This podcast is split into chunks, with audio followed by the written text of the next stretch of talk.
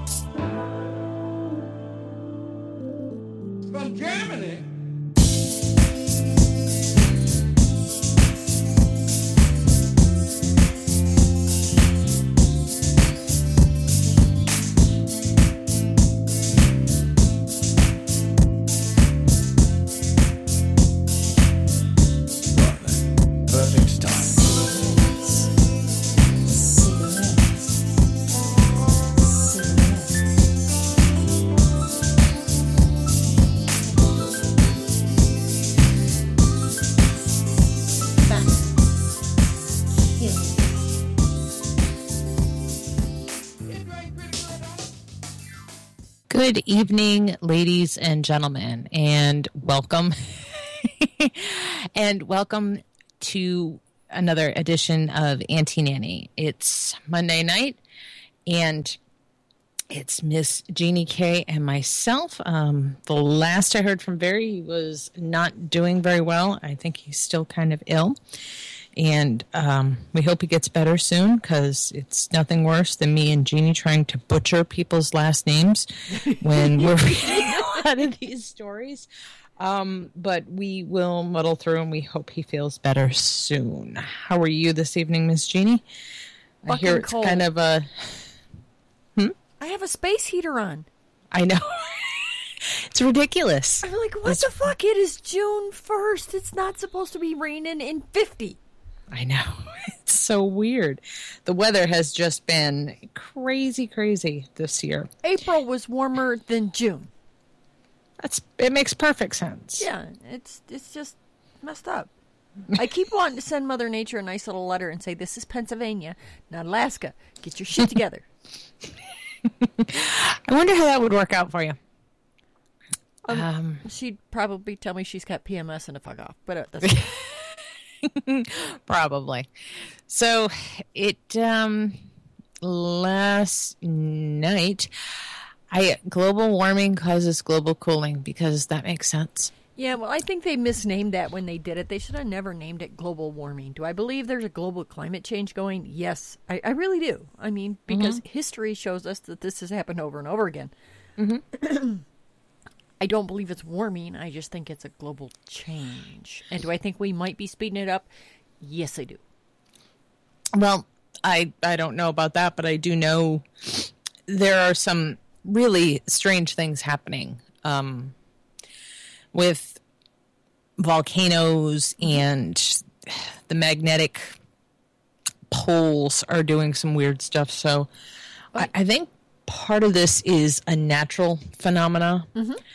Um, and you know, maybe we are exacerbating things, but And maybe it's the Earth's way of saying you people are just fucking this shit up, so we're going to get rid of you. I well, you know, if you believe in Gaia theory, it would be very easy to shake us off like a bad cold. So, uh, it's just different. This year is just different. Every year is different. Um, I'm I'm assuming this is going to be the year where I get my ass handed to me with hurricanes, big time again. Oh, don't say that. it's been about 10 years. No, Yeah, I'm just don't say saying. Um, it's been about, and I've noticed those going in about 10 year cycles. I can't remember the last time it was cold in June, though. That's kind of weird. Um, yeah, because my parents, my parents have been going to Lake Wales, Florida, uh, for the winter for quite a while now, Right? And um, and I remember when you guys got your asses handed to you. I mean, like Hurricane Jeanne came in through the Gulf and went up through, and and then said, you know what? I think I'm just gonna go right back out the way I came in Yeah. and smack It's- everybody twice. Yeah. No, it, it was pretty bad. It was. Um, there have been a, a lot of really bad hurricanes. Um, so yesterday, I spent most of the day, as per usual, watching C-SPAN two, which is unusual for a Sunday unless you really like book reviews and um, um, politicians yammering on and on and, and really, really bad political talk shows. So that, that tends to be the usual Sunday programming for C SPAN and C SPAN 2. Um, yesterday, they tried to uh, pass Section 215 once again to reauthorize the Patriot Act. That didn't go according to plan. So, for about the next two days, you can make a phone call without the NSA listening in, allegedly. So uh, enjoy that. That's kind of what I took away from it. Um, I think. Jan, I have to be honest with you before you even read the story and tell you that as sneaky as our government is, I don't believe for a fucking minute that they're going to stop monitoring these phone calls for two days. Oh hell no! It it doesn't it doesn't really matter. It doesn't matter at all. It was um, almost kind of nice, though, to see Senator Ron Wyden get up and, and try to defend civil liberties. Although, after his major support of the Trans Pacific Partnership, I don't know how he's got the balls to do it. Anyway, um, let's see do I want to read from Schneier on security? Yeah. By the current Section 215 reform debate doesn't matter much. The ACLU's Chris Soghoian. Boy, I, I'm starting to get these names because we read them all the time. Oh, is that how you say that? Yeah. yeah. I would not have the, ever The GDH that. is a B. I don't ask me why. It, it's very who pointed that out to me. I, I think it's a Scandinavian name. Oh. Uh, explained why the current debate over Section 215 of the Patriot Act is a minor facet of a large and complex bulk collection program by the FBI and NSA. There were 180 orders authorized last year by the FISA court under Section 215. 180 orders issued by this court, only five of those orders relate to telephony metadata programs. There are about 175 orders about completely separate things. Um, this this is way before this yesterday happened. In six weeks, Congress will either reauthorize the statute or let it expire, and we're having a debate. debate a debate to the extent we're even having a debate, but the debate that's taking place is focused on five of the 180, and there's no debate at all about the other 175 orders. Now, Senator Wyden has said there are other bulk collection programs targeted at Americans that the public would be shocked to learn about. We don't know, for example, how the government collects records from internet providers. We don't know how they get bulk metadata from tech companies about Americans. We don't know how the American government gets ca- gets calling card records. If we take General Hayden at face value, and I think you're an honest guy, if the purpose of the 215 program is to identify people who are calling Yemen and Pakistan and Somalia, and where one end is the United States, your average Somali American is not calling Somalia from their landline or their cell phone for the simple reason that AT&T will charge them $7 a minute in long distance fees. The way that people in the diaspora call home, the way that people in the Somalia or Yemeni community call their families and friends back home, they walk into convenience stores and they buy prepaid calling cards. That is how regular people make international long distance calls. So the tech Section 215 program that has been disclosed publicly, the 215 program that is being debated publicly, is about records to major carriers like AT&T and Verizon. We have not had a debate about the surveillance request, bulk orders to calling card companies, to Skype, to VoIP companies. Now, if the NSA isn't collecting those records, and we know they are, they're not doing their job. I actually think that's where the most useful data is. But why are we still having this debate about these records that don't contain a lot of calls to Somalia when we should be having a debate about the records that do contain calls to Somalia and do contain records of emails and instant messages and searches and people posting inflammatory videos on YouTube? certainly the government is collecting that data, but we don't know how they're doing it. We don't know what scale they're doing it, and we don't know which which authority they're doing it. And I think it's a farce to say that we're having a debate about the surveillance authority when really we're just debating this very narrow usage of the statute. Further understanding and underscoring this point, th- this was written six weeks ago. Yesterday, the Department of Justice's Officer of the Inspector General released a redacted version of its internal audit of the FBI's use of Section 215. Um, and it ran the numbers from 2007 to 2009. Following the reports of the statute's use from 2002 to 2005 and 2006, also, um, the FBI and the NSA are connected.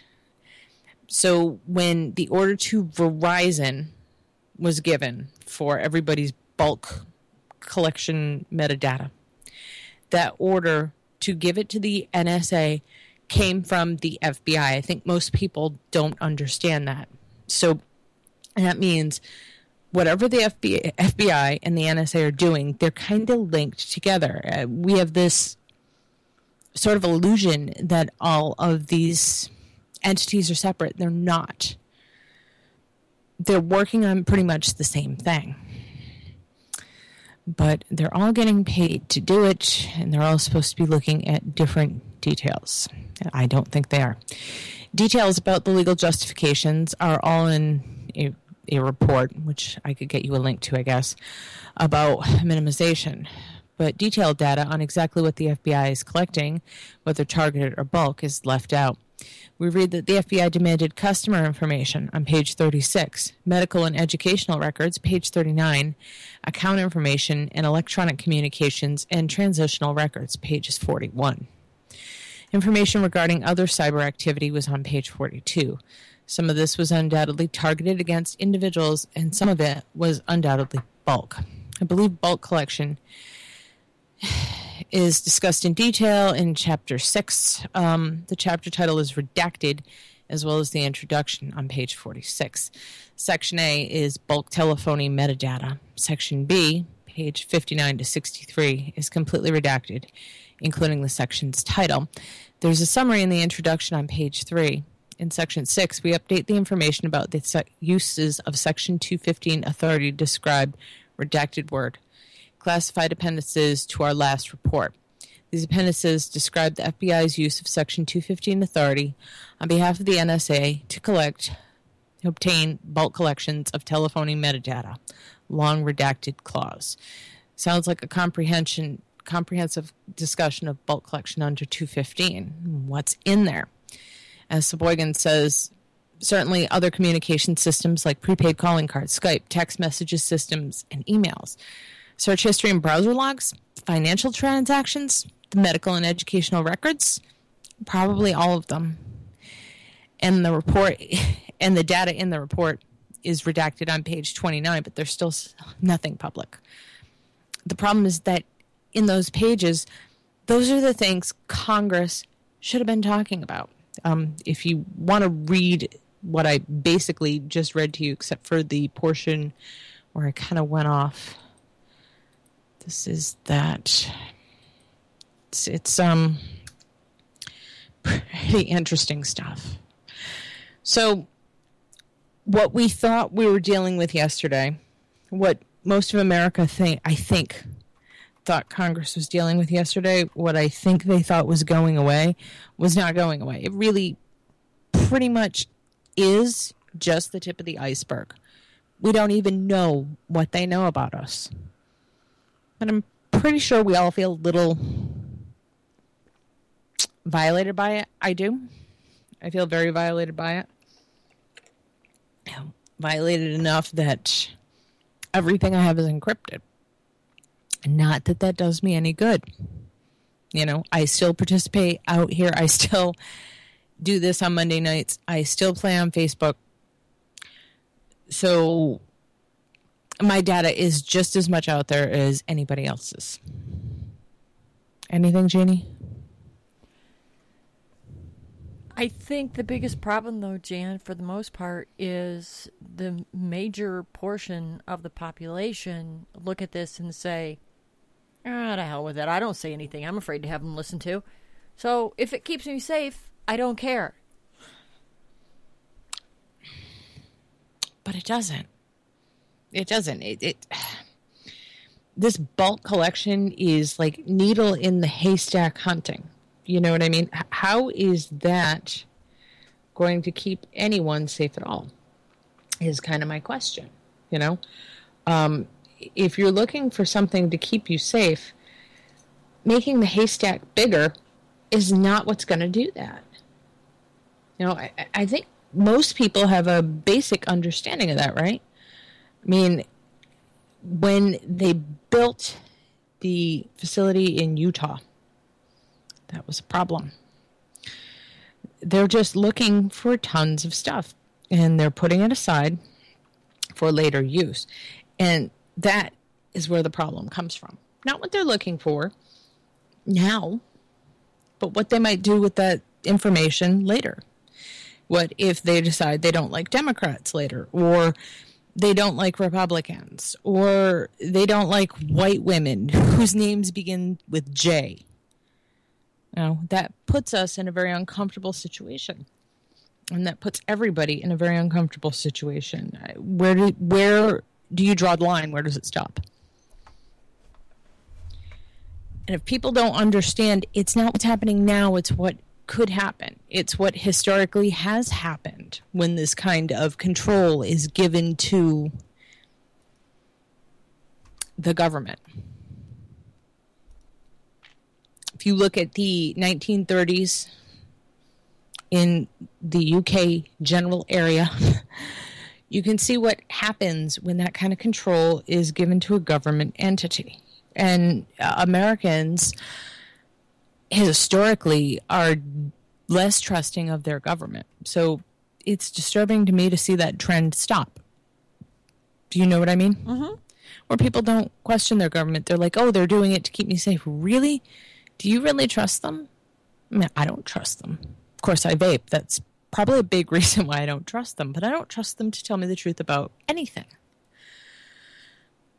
This one comes from unofficial sources. Legendary journalist in private. It is all fraudulent, all of it, everywhere. Politico recently ran a fantastic historical profile of journalist Theodore H. White by the writer Scott Porch. White invented the genre of modern presidential campaign books with the making of the president in 1960, and then in 64, 68, and 1972. The 1960 version, which won a Pulitzer Prize and sold 4 million copies, describes John F. Kennedy as a forlorn and lonesome young man, lithe, I can't even pronounce that word, lithe as an athlete, handsome and tired, with a fleck of gray now in his glossy brown hair, who baffled the old line politicians of Tammany. Then, yeah, see, I miss Barry. Then, after Kennedy was assassinated, White helped write, helped Jackie Kennedy create the Camelot myth of his presidency. In other words, White publicly took the stance that the U.S. politicians and politics were just super. This is from the first pages of The Making of the President in 1960. I owe two general acknowledgments. First, to the politicians of America, men whom I have found over the long years the pleasantest, shrewdest, and generally the most honorable of companions. Second, I must thank my comrades of the press, whose reporting at every level of American politics purifies, protects, and refreshes our system from year to year. hmm. But what did White think about U.S. politics in private? See if you can spot the subtle differences between White's public statements and this letter he wrote to a close friend on August 31st, 1960, during the Kennedy Nixon campaign. Quote, it is all fraudulent, all of it, everywhere, up and down, east and west, the movies, radio, and the state and books and TV. All of them are fraudulent. And the foundations and the universities and scholars, they're all fraudulent too. And the executives and the financiers and the commissars and the Khrushchevs and the Mao, Tse, Mao they are fraudulent equally. It is all a great game, and there are two dangers in this great game. First, the fraudulent people come to believe their own lies.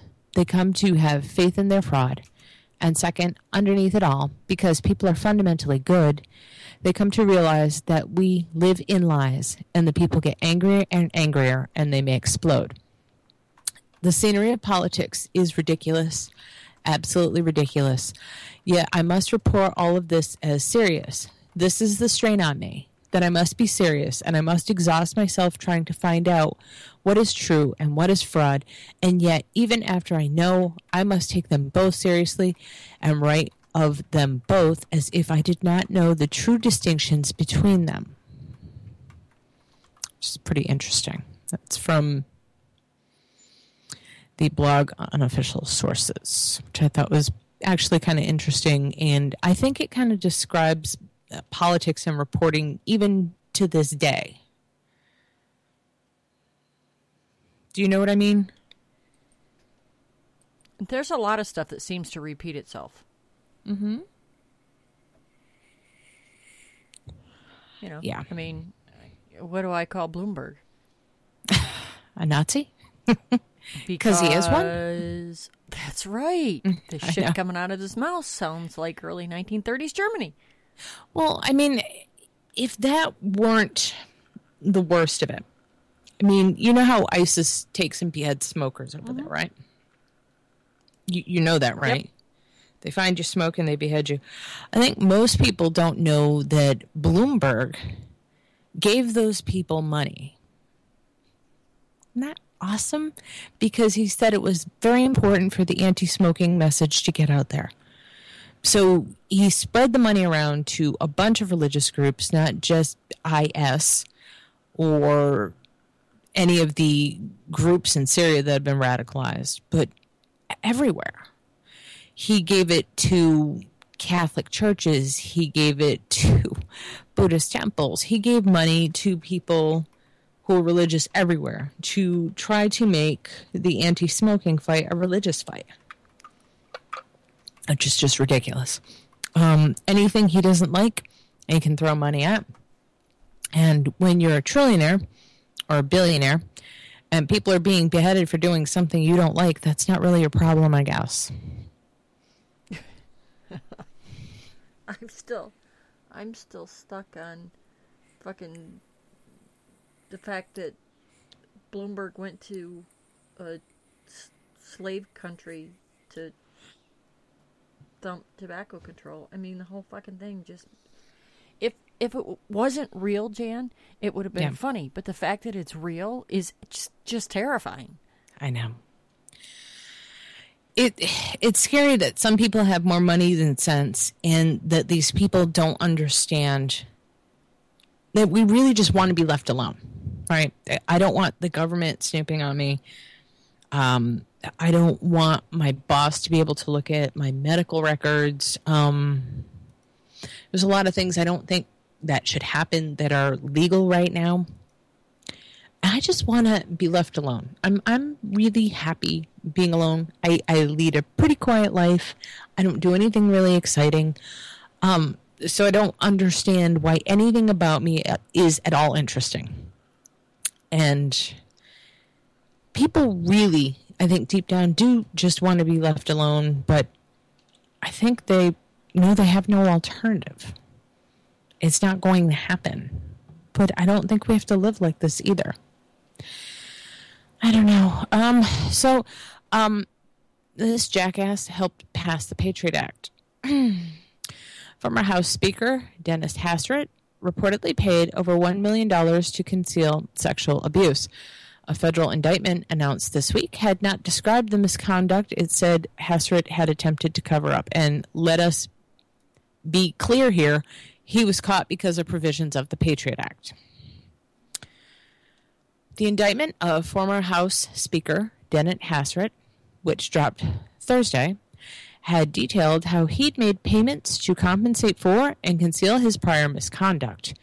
But no one knew exactly what that misconduct was. Now, two federal law enforcement sources tell the New York, the Los Angeles Times that the misconduct involved sexual abuse. From the report, it goes back a long way. Uh, back to then, said the source. It has nothing to do with public or corruption or scandal or his time in office. Thursday's indictment described the misconduct against individual A as having occurred years earlier. Asked why Hastert was making the payments, the official said it was to conceal Hastert's past relationship with the male. It was sex, the source said. The other official confirmed that the misconduct involved sexual abuse. Hastert was indicted Thursday on charges that he concealed payments totaling more than $1 million to an anonymous individual and then lied to the FBI about it. The indictment does not describe the alleged misconduct, but includes some details about individual A, the person to whom Hastert made the payments. Individual A was a resident of Yorkville, Illinois, and Hastert, who was a high school teacher and wrestling coach there before he entered politics, knew individual A for most of the person's life. One of the LA Times sources on Friday described individual A as a man and said the claims originate from Hastert's time as a teacher at the high school. A federal law enforcement official told NBC News Friday night that Hastert had a sexual relationship with individual A, who was a student at the high school. According to a New York Times report, the man told FBI officials that Hastert had touched him inappropriately. The school district in which Hastert taught released a statement on the allegations Friday, writing that officials didn't learn of the concerns about Hastert until Thursday. The district has no knowledge of Mr. Hastert's alleged misconduct, nor has any individual contacted the district to report any such misconduct. According to the indictment, Hastert met with individual A several times in 2010, and Hastert agreed to pay the person $3.5 million to compensate for and to hide the alleged misconduct. The indictment said Hastert had paid $1.7 million. According to a report in BuzzFeed Friday, I didn't write this, federal investigators considered but did not pursue additional charges against Hastert. Those charges would have mentioned another person, individual B, who, according to BuzzFeed, is one of potentially several alleged victims. The Office of the U.S. Attorney for the Northern District of Illinois, which is handling the case, declined to confirm the LA Times report when asked, asked by National Journal. Hastert, 73, served as House Speaker from 1999 to 2007 when he resigned after Democrats took the majority and started his own lobbying company, Hastert and Associates. He also worked as a senior advisor at Dickstein Shapiro, a law and lobbying firm in Washington. He resigned from that firm. Good name for a Thursday lawyer, I'm just saying. I know. Thursday night after news of the charges broke. House Speaker John Boner, I'm going to call him that, I know that's not right, released a statement Friday evening addressing the claims against Hastert. The Denny I served with worked hard on behalf of all his constituents and the country. Yes, please remember the NSA is partially, I'm not the NSA, but the Patriot Act is partially that fucker's fault. Boner said, I'm shocked and saddened to learn of these reports. Earlier this month, the Illinois state legislature halted plans to build a $500,000 statue of Hastert in the state's capital. Hastert himself requested the construction to be canceled on account of the state's fiscal condition. A spokesman for the Illinois Democratic Speaker of the House, who had proposed the statue in a bill earlier this month, said lawmakers weren't concerned about the cost. Well, why would you be? It comes from taxpayers. I don't want to read the rest of it. I just think it's funny that someone who was fully behind the Patriot Act got caught by it. Do you know what I mean? I think that's hilarious. There's something ridiculous about that. How does that even happen, right? No, I mean, I, think it's he- hysterically funny that finally the shit that they pass actually affects them. Yeah. I've kind of always said I, I want to be left alone, but the only saving grace of this is as hard as it is for me to hide, it's twice as hard for them to hide now. Mm-hmm. That's the only good part of all of this. Everybody is watching everybody all the time, and sooner or later, someone's going to get caught doing something. Okay. I don't know if I want to talk about the shadow NSA. It's too fun for me. And it's very long. Um, okay. The IRS leaks 100,000 taxpayers' data's taxpayers' data to identity thieves. The IRS sent extensive dossiers on 100, I'm sorry, 100,000 U.S. taxpayers to identity thieves who used weak secret security questions to trick the agency's Get Transcript service. Like many services, the IRS had a lost password recovery system that relied on answers to standard questions, which the identity thieves were easily able to extract from public sources like credit reporting bureaus. But the IRS's vulnerability to this kind of breach is much, much worse than any of the other services for two reasons. First, the IRS's files contain more compromising personal information than virtually any other entity. Second, because the IRS won't let you protect yourself from this sort of attack by using false answers to those questions. It's a criminal offense to lie to the IRS about your sensitive information, and its security questions rely on answers in your tax return as opposed to answers you've supplied for purposes of authentic- authentication. When I'm prompted with secret questions like what is your father's middle name, I use APG to generate a random string like, oh, you don't even want to see this. Yeah. Um, but he looks like somebody with a stroke was typing, uh, and use that as the answer. The IRS system denies this self help measure to people with the nouns to use it. Uh, in her fantastic debut column for the internet, Faria Chieda digs into the ways that companies are able to get away with breaches virtually consequence free and the conflicted role of the government in regulating breaches. If the state believes that it can only preserve itself through spying, it's not exactly in a hurry to make businesses airtight and hacker proof. While it would be easy to blame consumers saying they should monitor their information more closely, the problem of data theft is endemic, and the frustration is justified. The EFF's Tyne says, Back in the day, we'd be asked, What are the 10 best things a consumer can do to protect themselves? I hate to be a gloomy Gus, but the message I give journalists and others is that there's basically nothing you can do. It's like saying, what can you do about climate change by yourself when the problem is structural architecture and the flow around your data? And the EFF does offer individuals Privacy Badger, which I like, a tool that blocks third parties from tracking which sites you visit as you surf the internet politicians' Tyne notes, including the first successful data miner in chief, President Obama, have very mixed incentives about stomping on this area. There's a shock, huh? Surprise. Hmm? Surprise. Yeah, not no, no. So we talked about the Patriot Act. Okay. I think we'll go with this one from The Intercept. Inside the NSA, officials privately criticized collected all surveillance. As members of Congress struggle to agree on which surveillance programs to reauthorize before the Patriot Act expires, they might consider the unusual advice of an intelligence analyst at the NSA warned about the danger of collecting too much data. Imagine, the analyst wrote in a leaked document, that you are standing in a shopping aisle trying to decide between jam, jelly, or fruit spread, which size, sugar free or not, generic or Smucker's. It can be paralyzing. We in the agency are at risk of a similar collective paralysis in the face of a dizzying array of choices every single day, the analyst wrote in 2011. Analyst paralysis isn't only a cute rhyme. It's the term for what happens when you spend so much time analyzing a situation that you ultimately stymie any outcome. It's what happens when, in SIGINT, signals intelligence, when we have access to endless possibilities, but we struggle to prioritize, narrow, and exploit the best ones. The document is one of about a dozen in which the NSA intelligence experts express concern, usually heard from the agency's critics, that the U.S. government's collected all strategy can undermine the efforts to fight terrorism. The documents provided to The Intercept by NSA whistleblower Edward Snowden, no shock there, appear to contradict years of statements from senior officials who have claimed that pervasive surveillance of global communications helps the government identify terrorists before they strike or find them quickly after an attack.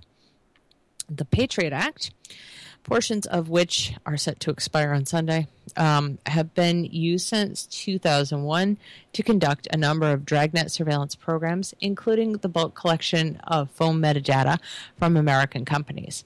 But the document suggests that analysts at the NSA have drowned in data since 9 11, making it more difficult for them to find the real threats. The titles of documents capture their overall message. Data is not intelligence. The fallacies behind the scenes, cognitive overflow, summit fever, and in praise of not knowing. Other titles include Dealing with the Tsunami of Intercept and Overcome by Overload. The documents are not uniform in their positions. Some acknowledge the overload problem, but say the agency is adjusting well. They do not specifically mention the Patriot Act, just the larger dilemma of cutting through a flood of incoming data. But in an apparent sign of the scale of the problem, the documents confirm that the NSA even has a special category of programs that is called Coping with Information Overload. The Jam versus Jelly document is titled Too Many Choices. It started off in a colorful way, but ended with a fairly stark warning. The SIGINT mission is far too vital to unnecessarily expand the haystacks while we search for the needles. Prioritization is key. the doubts are infrequently heard from officials inside the NSA. These documents are a window into the private thinking of mid level officials who are almost never permitted to discuss their concerns in public. An amusing parable circulated at the NSA a few years ago. Two people go to a farm and purchase a truckload of melons for a dollar each. They then sell the melons along a busy road for the same price, uh, a dollar. As they drive back to the farm for another load, they realize they aren't making a profit, so one of them suggests, Do you think we need a bigger truck? The parable was written by an intelligence analyst in a document dated January 23rd, 2012, that was titled, Do We Need a Bigger SIGINT Truck? It expresses, in a lively fashion, a critique of the agency's effort to collect what former NSA Director Keith Alexander referred to as the whole haystack. The critique goes to the heart of the agency's drive to gather as much of the world's communications as possible, because it may not find what it needs in a partial haystack of data. The haystack is expanded as much as possible on the assumption that more data will eventually yield more useful information. The problem is that when you collect it all, when you monitor everyone, you understand nothing. Edward Snowden said that. The Snowden files show that in practice. It doesn't turn out that way. More is not necessarily better, and in fact, extreme volume creates its own challenges. Recently, I tried to answer what seemed like a relatively straightforward question about which telephony metadata collection capabilities are the most important case we need to shut something off when metadata coffers get full wrote the intelligence analyst. By the end of the day, I felt like capitulating with the white flag of we need colossal data storage so we don't have to worry about it, aka we need a bigger SIGINT truck. The analyst added, without metrics, how do we know that we've improved something or made it worse? There's a running joke that we'll only know if collection is important by shutting it off and seeing if someone screams. Another document, while not mentioning the dangers of collecting too much data, expressed concerns about pursuing entrenched but unproductive programs. How many times have you been watching a terrible movie only to convince yourself to stick it out to the end to find out what finally happens, since you've already invested too much time or money to simply walk away? The document asks. This gone too far to stop now mentality is our built in mechanism to help us allocate and ration resources. However, it can work to our detriment in prioritizing and deciding which projects or efforts are worth further expenditure of resources, regardless of how much has already been sunk. As has been said before, insanity is doing the same thing over and over again and expecting different results. Many of these documents were written by intelligence analysts who had regular columns distributed on NSANet the agency's intranet. One of the columns was called Signal versus Noise, another was called The SIGINT Philosopher. Two of the documents cite the academic work of Herbert Simon, who won a Nobel Prize for his pioneering research on what's become known as the attention economy.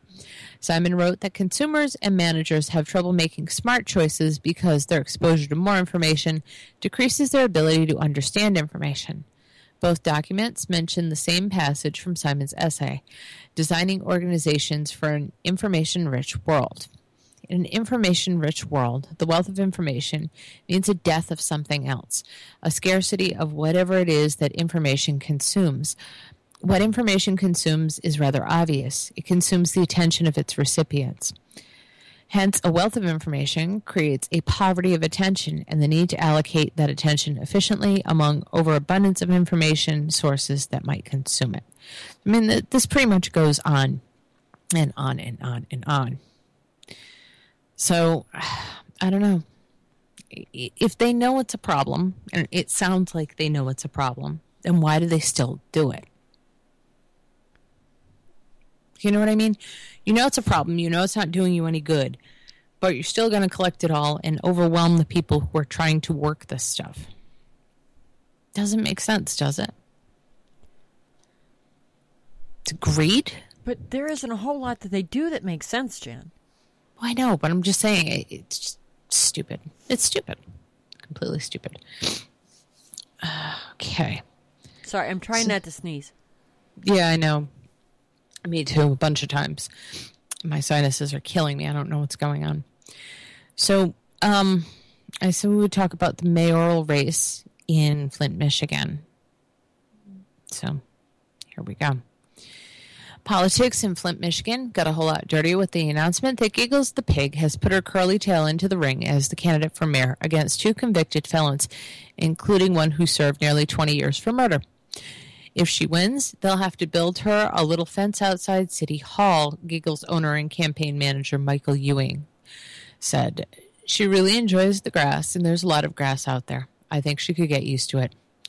Ewing, a trial attorney, said his candidate has an impressive resume for a nine month old, and unlike some of her opponents, has a clean criminal record. Candidate Wantwaz Davis, who made headlines in 2013 when he was elected to city council, served 19 years in prison after he pled guilty to second degree murder in 1991, according to the Flint Journal. Eric Mays, also a city councilman running for mayor, reportedly pleaded guilty to felonious assault in 1987. In November 2013, Mays was charged with drunken driving, possession of marijuana, failure to report an accident, refusing to give fingerprints, and no proof of insurance. During his 2014 trial, a jury found Mays guilty of only a single charge, driving while impaired. Mays was sentenced to 72 days in jail and ordered to pay the city $10,800 in restitution. Ewing said the criminal background of Davis and Mays prompted him to start a mayoral campaign for his pig. Giggles was sitting next to me while I was reading the reports about the candidates, and I said to her, You would make a better candidate than these people, Ewing said. So I did what any normal, rational person would do. I ran her for mayor. Ewing announced Giggles' campaign on May 4th after the city revealed the August mayoral primary would be write in only because the city clerk had given candidates the wrong campaign filing date.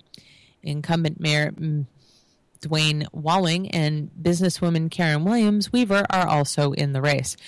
Michigan law doesn't say a pig can't run for mayor, said Ewing, who insisted Giggles' propensity to play in the mud won't influence them to sling any of it during the campaign.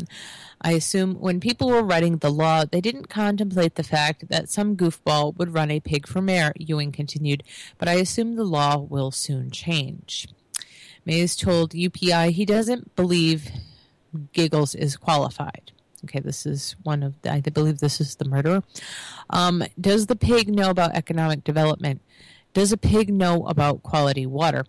Ewing acknowledged Giggles is no Einstein, haha, when it comes to solving city problems, but he says she's no less vocal about it than the other candidates. She does not have a lot to say, which is true of most politicians, Ewing said. Davis, according to the Flint Journal, threatened to roast Giggles in a post he made to her Facebook page. I will be the next mayor of Flint, Michigan, and will feast off your pig at my victory party, the post reads. You can get him for free, VIP on me. Giggles brushed off the remarks. Jokes aside, Ewing said he and Giggles will continue to meet with constituents and will stay in the race until she gets elected or another candidate that steps up that can outshine a pig. We're not trying to make the politics in Flint look bad, said Ewing. The fact is that Flint won't look bad unless they elect these people. The campaign manager added, Besides, if you can't compete with a pig, that should show you that people don't have any confidence in you. Am I allowed to be pissed about this? About what? The pig or roasting the pig or Um, well, general incompetence? I don't know. Well, was roasting the pig like some smart, dumb, smart ass thing? No, but here, look, Okay. Um, people, people make mistakes. They do, and a lot of people make a mistake, and they pay for that mistake, and they go on with life. I think what really annoyed me about this, and it's not that the guy was a smart ass and ran his pig for mayor. Go, fuck, go ahead. But to say that someone should be barred from ever holding this office because they made a mistake and paid for it is fucking ridiculous. Obviously, this guy has absolutely no clue, Jan, what a bunch of fucking, fucking liars and crooks that politicians actually are. Number one. Okay? I- these I- people, these people are probably better off for this job than your average politician because the average politician has never been caught doing wrong and never been punished for being a lying, sorry, thieving piece of shit. Um, these guys at least obviously are bad criminals because they've been caught. But I, I don't know. I it, I thought it, was a funny me. story. Um, I thought it was funny. Yeah, it's it's funny, but it pisses me off. Um, I don't know. I, I like the pig for mayor. I don't know. I, I'd vote for a pig for president. No, over what we're going to get. Because, I mean, I- I think if you look seriously at it, what they're going to offer us, it's going to be, you know, a Bush and a Clinton again. No one else is going to be able to seriously get into that race. And if they offered me a pig as a potential third party candidate, I'd vote for it.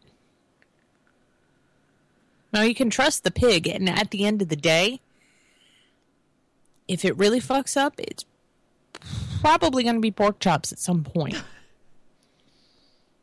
no, um, we don't we don't have that kind of um, sway over our politicians anymore. They have no fear of us, but we're supposed to fear them. I don't know. I, I think that's a bigger problem than I probably wanted to address tonight. But um, I thought the giggle story was cute. She's adorable. Isn't she a cute little piggy? yes, it's a cute pig, Jan. I don't know. I, I liked her. I don't know. There are there are much worse candidates for president, for mayor, for everything out there. Uh, Let's be honest. Aren't there? Well, yeah, there are. I know. It, it just it feels weird reading it. It felt weird reading it seriously because I thought it was just cute and kind of funny and made you mad. Which is funny because we didn't have any stories about um, guns this evening. Usually that's the shit that makes you mad. Well, I just I I hate that they're saying that he's implying that these people are bad for this office because they've made mistakes and paid for them. That's that's what I get out of that. I, I think he's just talking about how it looks. You know, it doesn't really look great, does it? Yeah, I know, but Jan, we do shows every week on here that are all about the fact that people are against something because they don't like the way it looks. Mm-hmm. It doesn't make it right that they're against it for those reasons. I mean, it's still fucked up. I mean, God granted, it is, it is a really cute little pig. And it would be really funny if the pig won. But I would seriously hope that the pig wouldn't win based solely on the fact that these two guys have a criminal record. That bothers me. And and and you know me, Jan. I am the one that is, you know, I, I am so for the death penalty. It's not even funny, and and you know this. We've had conversations about this, and uh, I, you know, but yeah, this is, it. Yeah, it pissed me off. yeah, cute pig, still pissed me off. I don't know. I, I think I just thought it was cute and like a human interest story. You see the towns that have cats as mayors, you know, in Alaska. Everybody always stuff. wants you to do these happy stories, and look what happens. Yeah, I get bent off. out of shape about. That's kind of ironic, but yeah. Okay. Um, got six minutes. I don't think that's long enough to go into all the alternate ways the government has to snoop on you now that Section 215 sunsets. So I'm not going to do that one. That's pages long. Because I know everybody really wanted to know that. We can do the one about No. the French bartender I can. I, because and I that think I, that found kind of funny. I think it's interesting. You think it's funny. I think it's interesting. And I think I might do the one from investors.com in a few minutes. Okay. French bartender convicted of manslaughter after man drinks 56 shots, dies. A French bartender was convicted of manslaughter on Wednesday after serving 56 shots to a customer who died the next day. The customer, 56 year old Renaud Prudhomme, I'm Thanks going to go for with not that. being here, very. downed the alcohol in October 2014 in an attempt to beat the establishment's record of 55 shots, which bartender Giles Creepin Thank you for not being Creepin here, very. says he has kept written on a board in Le Starter, a bar in the French city of Clermont-Ferrand. A lawyer representing Prudhomme's daughter contends Creepin encouraged the dangerous stunt and should be responsible for the consequences, reports Agency France Press. Prudhomme proceeded to down the first 30 shots of alcohol in about one minute, ultimately drinking a liter of booze, reports the Telegraph. Following the drinking contest, Prudhomme's daughter escorted him home, but had to take the inebriated man to the hospital when he went into cardiac arrest. He died the next day. Please remember, John Bonham died after he drank about 30 shots. uh, the court handed Creepin a four month suspended sentence and banned him from working in a bar for a year. His lawyer, Renard Perjol, told BBC they intend to appeal the ruling. It's a decision guided by emotion and the unconscious desire to set an example, Porjo said. We can't ask every customer who buys alcohol to present their medical certificates. So you thought that was funny? Well, what I think is funny about it is the fact you can't do that shit in the United States. Well, right, but I think it's horrific. Okay, you can't you can't do that. Mm-hmm. Um, the bartender is responsible, and in some states in the United States, the bartender is responsible even if it's not their fault. Mm-hmm. All right, Right. but Jan, seriously, the daughter was there. I know. The daughter was there. I know. Well, she's his daughter. Why didn't Mm-hmm. she talk him out of it? exactly. I mean, it was a very bad judgment call on the bartender. It it, Mm-hmm. Right. it really was because nobody should drink that much alcohol. Oh, I agree. And I kind of got to wonder. But I'm like, the the fucking daughter was sitting there. I, but I have to wonder um, where does my responsibility for you end? You know what I mean? It's You come into my establishment, and, and where does your liability for you begin? yeah, because here's here's the polar opposite of that, Jan. Mm-hmm. Okay, in you know Dallas County's dry. Okay, Mm-hmm. um, I was a bartender in the state of Texas, and we had to go through TABC certification uh, to be a bartender. Right. Uh, you have to go through that here just to sell liquor in a liquor store. Yeah. But go ahead. So you you have to take these these classes run by the mob, aka the TABC, um, and these people. Texas Alcoholic Beverage Commission is above and beyond any law enforcement agency in the state. That's what's really fucking scary. But anyway, um, so say you Jan, you you stop at the liquor store, and you mm-hmm. go into the liquor store and you buy a fifth of Jack Daniels. Okay. Okay. Then you proceed to go to a bar. Mm-hmm. And you go in the bar and you have two beers that a bartender sells you. Okay? Right. You leave the bar after walking in there flat sober and drinking the two beers that you purchased. You proceed to sit in your car and you drink that fifth of Jack Daniels that you bought. Mm-hmm. You pull out on the street and kill somebody, it's the bartender's fault. They were the last person that legally served you alcohol. That's fucked up. Well, it is fucked up. And like I said, where does your responsibility over you begin? I mean, that's a problem.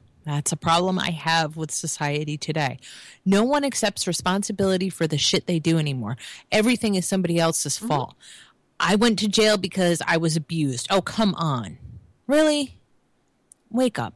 We're all adults, right? You made you made Every time you choices. fuck you up, made choices, just- and you exactly. should- and I've always said that because, um, and as far as like field sobriety tests, Mm-hmm. Jan, a lot of the times I think I think like a breathalyzer test is is bullshit, and and you know me, Jan, you know I'm completely against drinking and driving, Mm-hmm. completely against it. I have a family full of alcoholics. A lot of them are functioning alcoholics. I could drink two beers and should not be driving a vehicle. Right. Okay. I have family members that could sit down and drink a half a case of beer, drink 12 beers, and be, mm. be more in control of themselves than I am after two. Right. So, but yeah, the, the fuck, the daughter was there. I know. I know. I just don't understand where this mindset comes from that nothing you do is your fault. This is just like that to me. It's it's the fault of the bartender for selling him that. Okay, well, where does free will enter the equation? I mean, are we presumed to not have any at all? As human beings, we're presumed to have no self control, no free will, no nothing everything is the fault of what advertising and how you're raised. So under the same under the same thought process here, if Mm-hmm. this bartender is completely responsible, do I think the bartender had some bad judgment? Oh hell yeah. Um, yes, I do. But um, if you know you go to Australia and Mm-hmm. you go to a scuba diving place, Jan, and you rent scuba diving tanks, and you are eaten by a fucking great white shark while scuba diving the Great Barrier Reef, Right? then it's the scuba place's fault, right?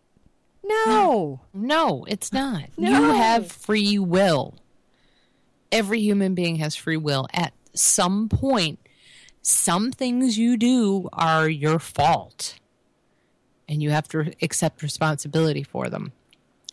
If you take the idea of of property rights to its its logical conclusion and that's that you own your own body you your body is your own property.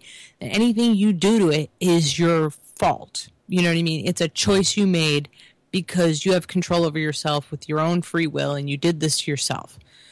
I'm i'm sure the bartender goaded him a little bit but um after he drank 30 shots in a minute i don't think he had to goad him much. At some point there has to be something that switches on in your fucking brain that says this is a bad idea and when you don't listen to that voice you pay the price I mean, I wonder how many times the daughter sat there and said, Dad, you can't do this. this is stupid, Dad. You can't do this, Dad. i have no idea but it just seems to me maybe they should have brought him to the hospital immediately i don't know Alcohol poisoning is a real thing. yeah It is a real thing. shit so is water intoxication people die of that shit so i, I we just don't take that stuff seriously and we should but yeah it, i think it's this guy's fault what happened to him is his fault I, do i think the bartender enabled him yeah but i don't think it's the bartender's fault and i don't think the bartender deserves to be punished being, for it Being an enabler mm-hmm. does not make you a killer. a criminal. It doesn't make you a criminal. It didn't make him a killer. You know? Maybe that's not a very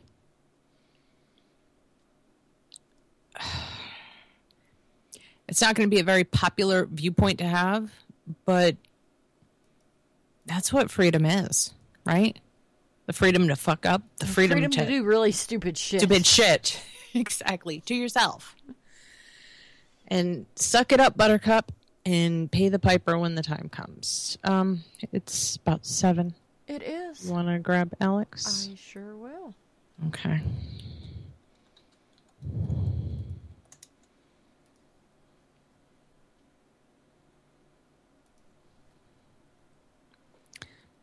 Sorry about the quiet, guys. Um, yeah.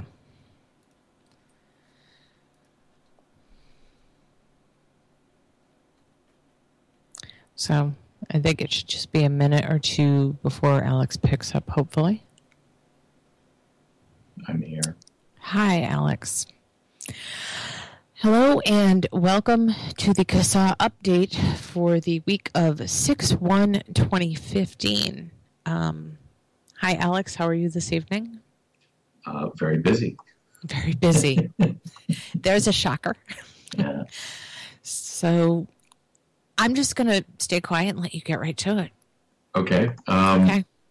Well, if uh, anyone has been paying attention to the uh, social medias, uh, we just within the past hour and a half updated a call to action for Kansas.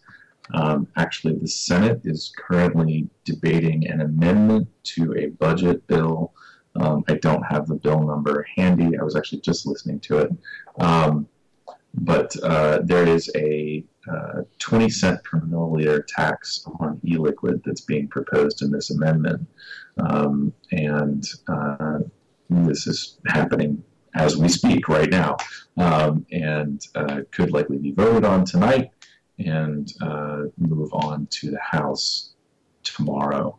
Um, so we have a call to action up for that. Uh, people in Kansas should be on alert this is moving very quickly. Hopefully, we can mount a substantial consumer pushback to this tax.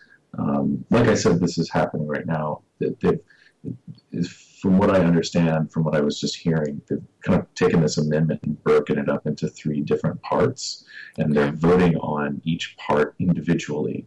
So we are um, sort of in the we're in the third part, the other provisions total. If if I am understanding all of this properly, um, there's also a uh, cigarette tax increase in here.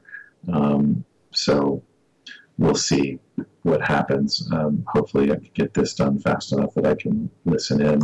Uh, Okay. I'm also following this on Twitter um, hashtag KSLEG, Kansas Ledge. Um, so lots of stuff going on tonight. Yeah. Um, so that is Kansas. Um, the other thing to report hmm um, House Bill 2546 in Oregon has been officially signed into law. Um, this includes vaping in the state's Indoor Clean Air Act. Um, and there is currently no exemption for vapor shops. Um, there's some other, believe it or not, more disturbing provisions in this new law um, that That's scary. that didn't that I don't remember when we first issued a call to action for this.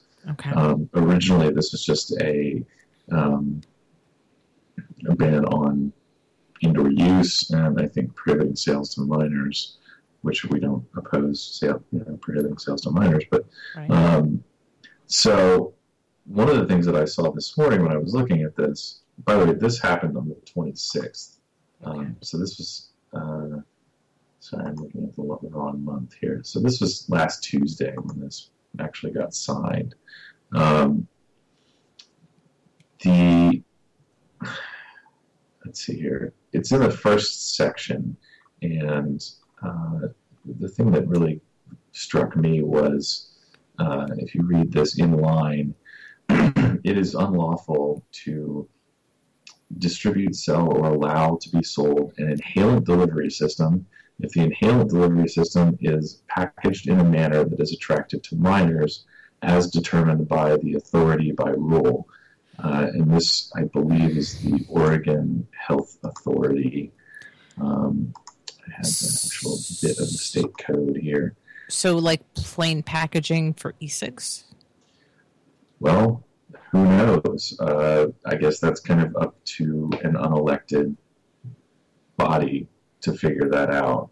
Um, I, I don't exactly know how the Oregon Health Authority derives its power, but uh, I'm assuming that they're the ones that would be making that determination. Um, yeah, uh, I mean, it- you know, it, it, I- guess the, the, the law is pretty clear. We're talking about packaging. Right. Um, but who knows where that will go? Um, that that could very well mean that uh, that we're, we'll be talking about flavors here pretty soon. Um, so Yeah. that's that's kind of a new twist. I we haven't. Uh, I don't think we've seen that codified yet um, at the state level. Um, so Oregon's, Oregon's pretty terrible.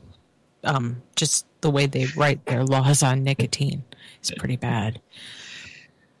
Yeah, Oregon has really turned out to be uh, kind of a mess. Uh, Yeah. I, I don't know what it.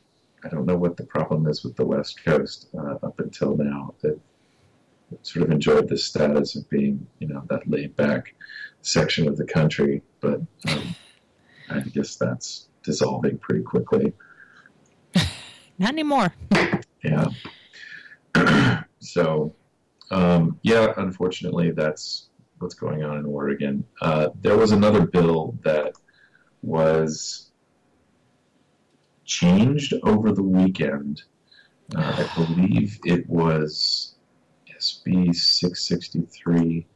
I actually have to go back through all of my various message inputs here. Um, let's see somebody actually released a call to action for this. Yeah, Senate Bill 663, which was a, a licensing uh, bill. Okay. Um, I, I honestly, I got this late Sunday. I think you sent me a message as well. Probably. Um, I really didn't have much time to, to put anything together. And to be honest, this is for a public hearing slash work session at 8.30 in the morning today. so I, you know, I kind of don't really know what much we could have done besides get the word out. Um, but it, it really, I think, begged some analysis. Um, I know that it was a licensing bill. Um, it didn't look on the surface to me. I could be wrong about this, but it didn't look. It, everybody has to kind of get a license through the uh, alcohol um, control board or something like that. Um, And uh, but there seem to be separate licenses for. It just it, a part of my soul dies every time I have to say this. Inhalant delivery system retailer, um, and you know, God. but it's it's a separate license from tobacco, as far as I understood it. So at least there wasn't that kind of conflation. Again, this all deserves a bit more scrutiny than what I'm giving it here. Um, uh, but you know the other thing was that there is sort of this proximity uh, regulation that you can't be a thousand feet. You have to be more than a thousand feet away from you know a school and so on and so forth. Um, but to be honest, I, I think that Oregon's got some bigger problems to worry about, and of course they're now law. Um, Right. So, uh, and I I think that this bill might actually. I think there's a potential that this bill will carve out an exemption for uh, vaping in vapor shops. I'm not sure. Um, Okay. So kind of a mixed bag in Oregon. Mhm. Um, an unfortunate mixed bag. so those are the two big legislative things I've got on my Mhm. list right now. I'm, I'm certain there are more. Um, things sort of slowed down last week. Obviously, I think there were a lot of places uh, that were in recess because of the holiday. Right. Um, I know that the federal, at the federal level, lawmakers were, were in recess. Um, and actually, something to bring up. Um, so last week, because of the holiday, all of your federal lawmakers were home in their districts. Um, we weren't able. I I didn't have the foresight to put anything together to encourage people to schedule meetings, um, but we will have this opportunity again.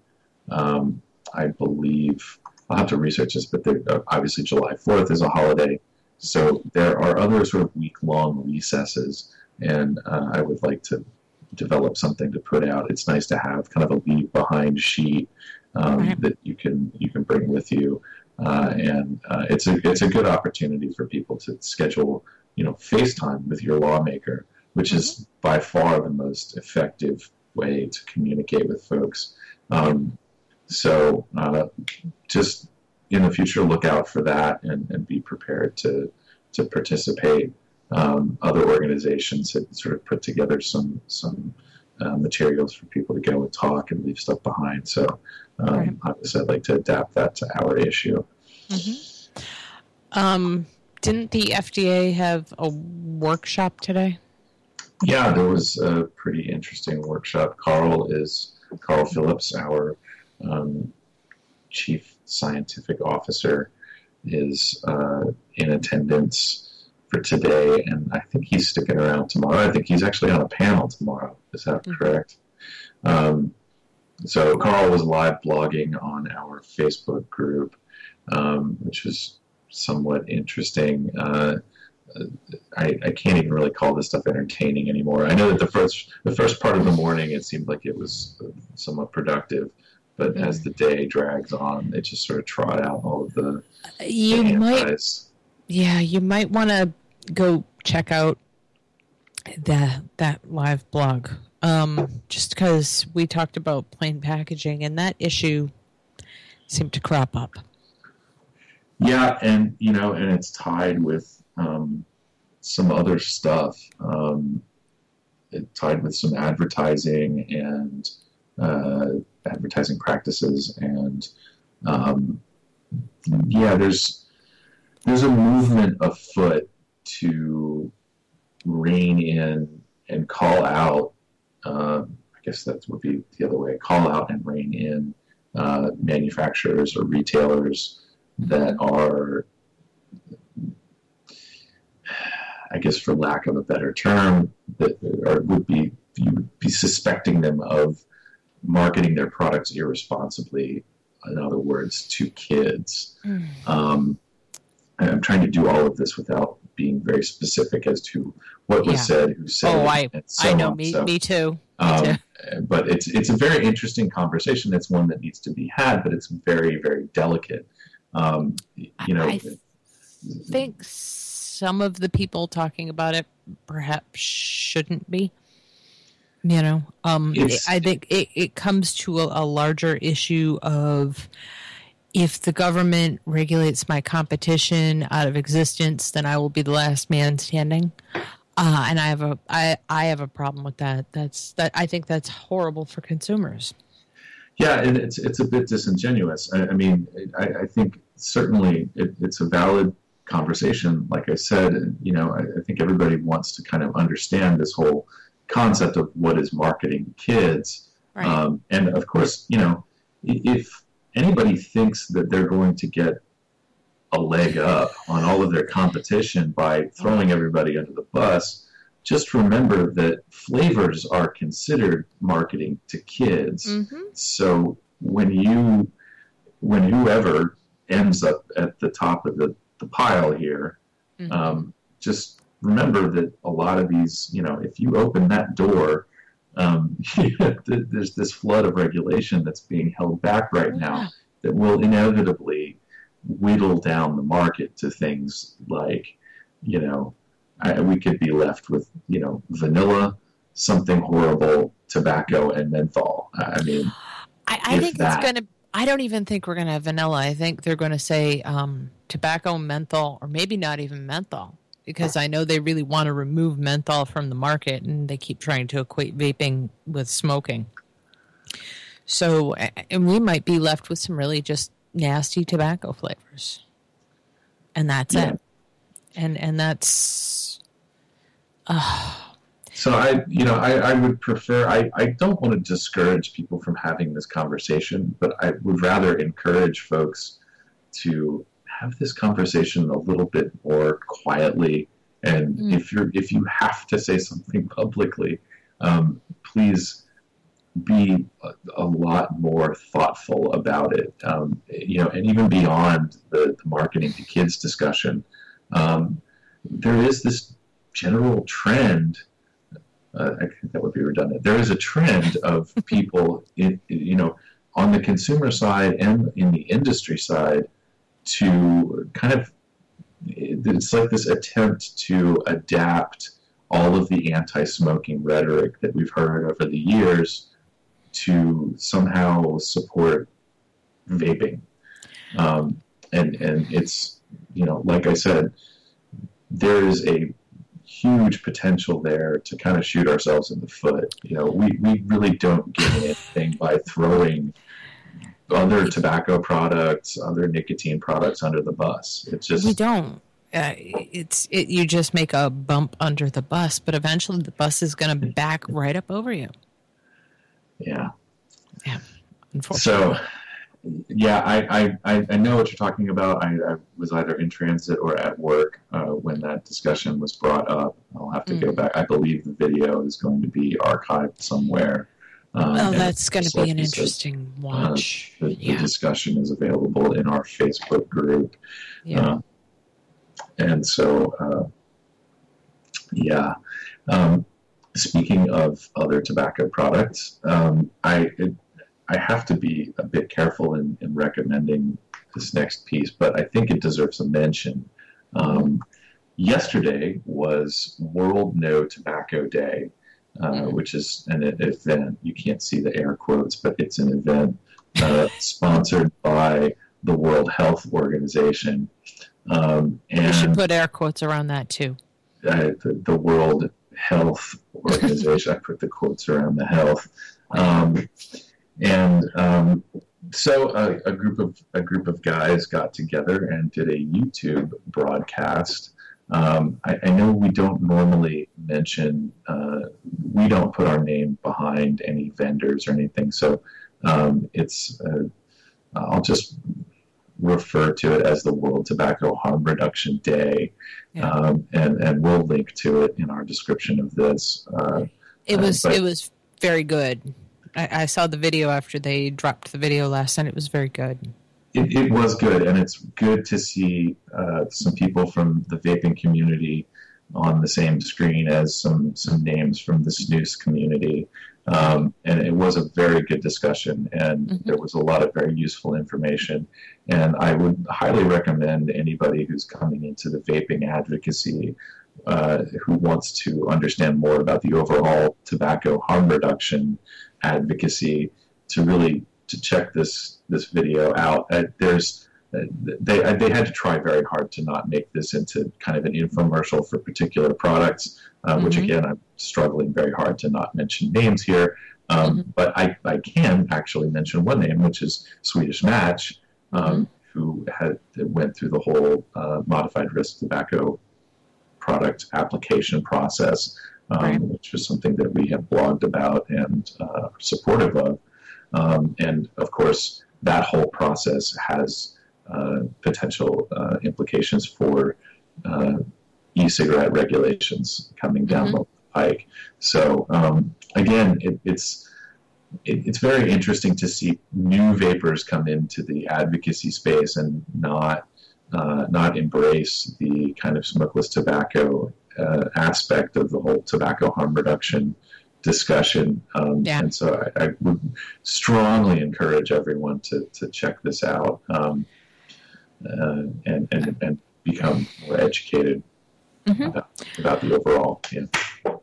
Well, I, I think um, the broader your base is, as far as advocacy goes, the broader your base is, the larger your base is with the larger number of people who might be interested in various things, the better off you are in the end. You will have more people speaking for you, and so will they. Um, and um, that that was really what I took away from that, and I thought that was really, really positive. I, I enjoyed seeing that very much.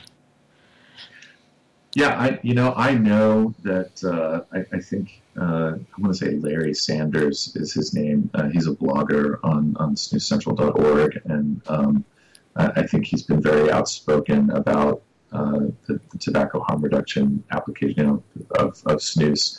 Um, and a, lot- you know a lot of the, the whole the whole tragedy of snus is that you know it's it hasn't really caught on here in the states, and it's illegal everywhere in, in Europe except for Sweden. Um, And for those who don't know, it was so important to Sweden that they almost, you know, they told, I guess the EU is like, look, we're not joining your little club if we can't have our product. That Right. you know, you either let us keep our snus or we're not coming to your party. Um, So uh, it, it's it's a very it's a, it's a very interesting history, and um, I uh, it just it's it is kind of curious to me to see that uh, you know we if we could get the passion from the vaping community and sort of duplicate that into the snus community, um, I, I think we would be a, a very formidable force uh, in, in in the policy making. So I think people don't know what's coming. I think they don't know a tsunami's coming. That's the problem. yeah, and again, you know, snus is is such a subtle product. Um, there are no there are no snoozing competitions.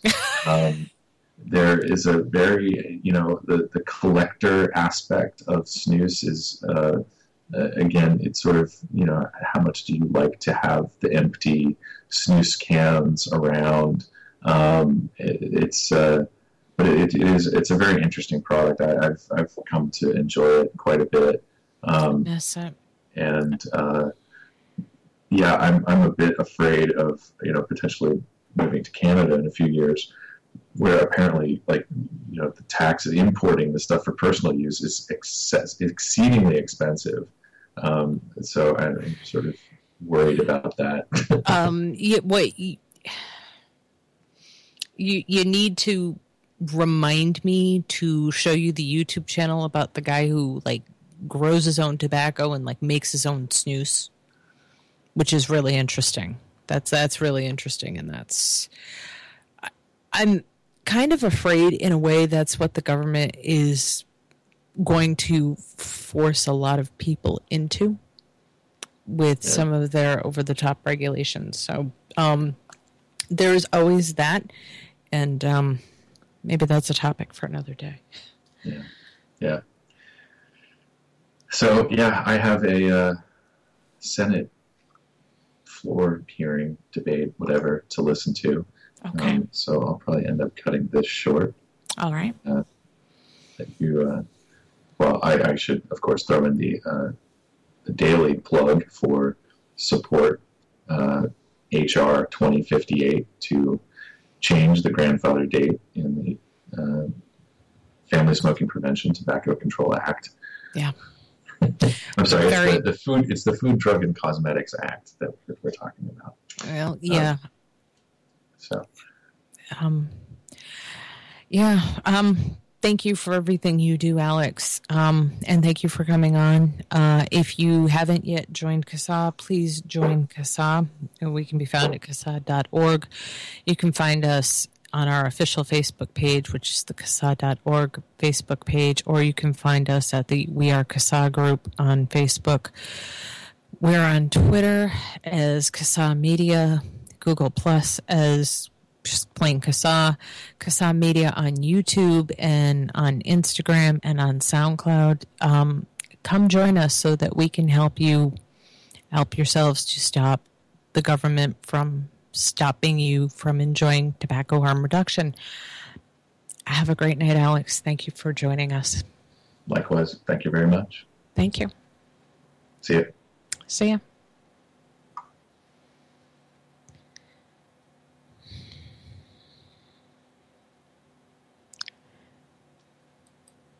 So yeah, some some interesting stuff got brought up at that uh, FDA hearing today.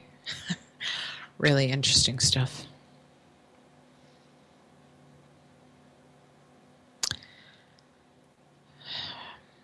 Um,